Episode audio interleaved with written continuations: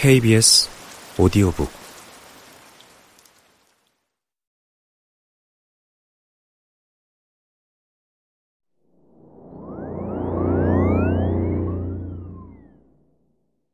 우리는 정보들과 전문성, 모든 것의 과잉 속에 살았다. 사건이 일어나자마자 행동 방식에 대해, 육체에 대해, 오르가슴과 안락사에 대해 사유했다. 모든 것에 대해 대화했고, 모든 것을 판독했다. 탐닉과 탄성에너지 사이, 슬픔에 대한 공부, 자신의 인생과 감정들을 단어로 표현하는 방법이 넘쳐났다. 우울증, 알코올 중독, 불감증, 섭식장애, 불행한 어린 시절. 그 어느 것도 더는 헛된 경험이 아니었다. 경험과 환상에 대한 의사소통은 의식을 만족시켰다. 집단의 자아 성찰은 자신을 언어적으로 표현한 모델을 제공했다.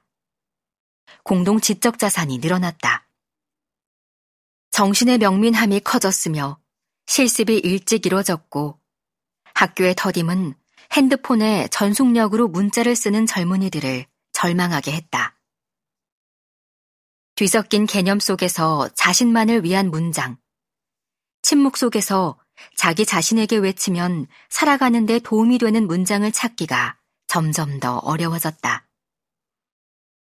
인터넷에 키워드 하나를 입력하기만 하면 수천 개의 사이트가 밀려들었고 흥미로운 보물찾기 놀이 속에서 문장의 일부, 텍스트의 단편을 내주면서 다른 것들을 향하도록 우리를 빨아들였으며 우리가 찾지 않는 것들에 대한 발견이 끝도 없이 재실행됐다. 새롭고 거친 언어로 적힌 블로그에 쏟아진 다양한 관점들 속에서 지식의 전부를 독점할 수 있을 것만 같았다.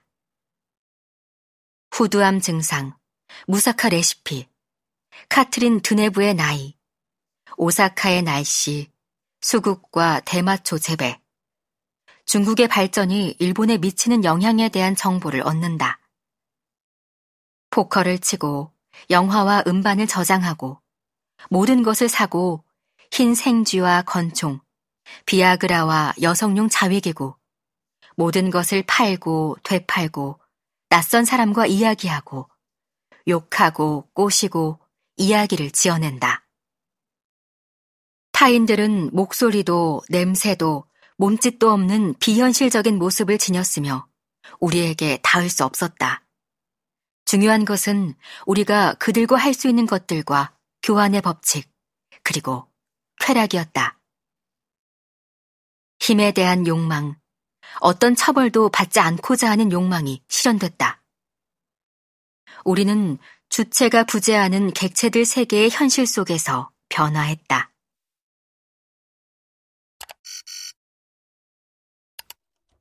인터넷은 세상을 담화로 바꾸는 눈부신 전환을 수행했다. 모니터 속 경쾌하고 빠른 마우스 클릭은 시간의 척도였다. 2분도 채 걸리지 않아서 보르도 카미유 줄리앙 고등학교 1980년에서 1981년 2학년 C반이었던 친구들. 마리조세 뇌빌의 노래 리 마티네의 1988년 기사를 찾아냈다. 잃어버린 시간을 찾는 일은 웹사이트에서 이루어졌다. 기록들, 언젠가 되찾을 수 있을 것이라고 상상조차 하지 못했던 모든 오래된 것들이 즉각 우리에게 왔다. 기억은 고갈되지 않는 것이 되었지만 시간의 깊이는 냄새와 누렇게 변한 종이, 접어놓은 페이지, 낯선 손에 의해 밑줄이 그어진 문장이 주는 감각은 사라졌다. 우리는 무한한 현재 속에 있었다. 우리는 즉석에서 볼 수 있는 사진과 영화들의 열풍 속에서 계속해서 저장하기를 원했다. 전국에 있는 친구들의 흩어져 있는 100여 개의 사진이 컴퓨터 폴더에 열어보는 일은 드물지만 새로운 사회적인 용도로 옮겨지고 보존됐다. 중요한 것은 찍었다는 것이었으며 벚꽃, 스트라스부르의 호텔방, 막 태어난 아기 같은 포착되고 중복된 우리의 체험에 따라 저장된 존재였다. 장소, 만남, 장면, 물건. 그것은 삶의 완전한 보존이었다. 우리는 디지털로 현실을 고갈시켰다.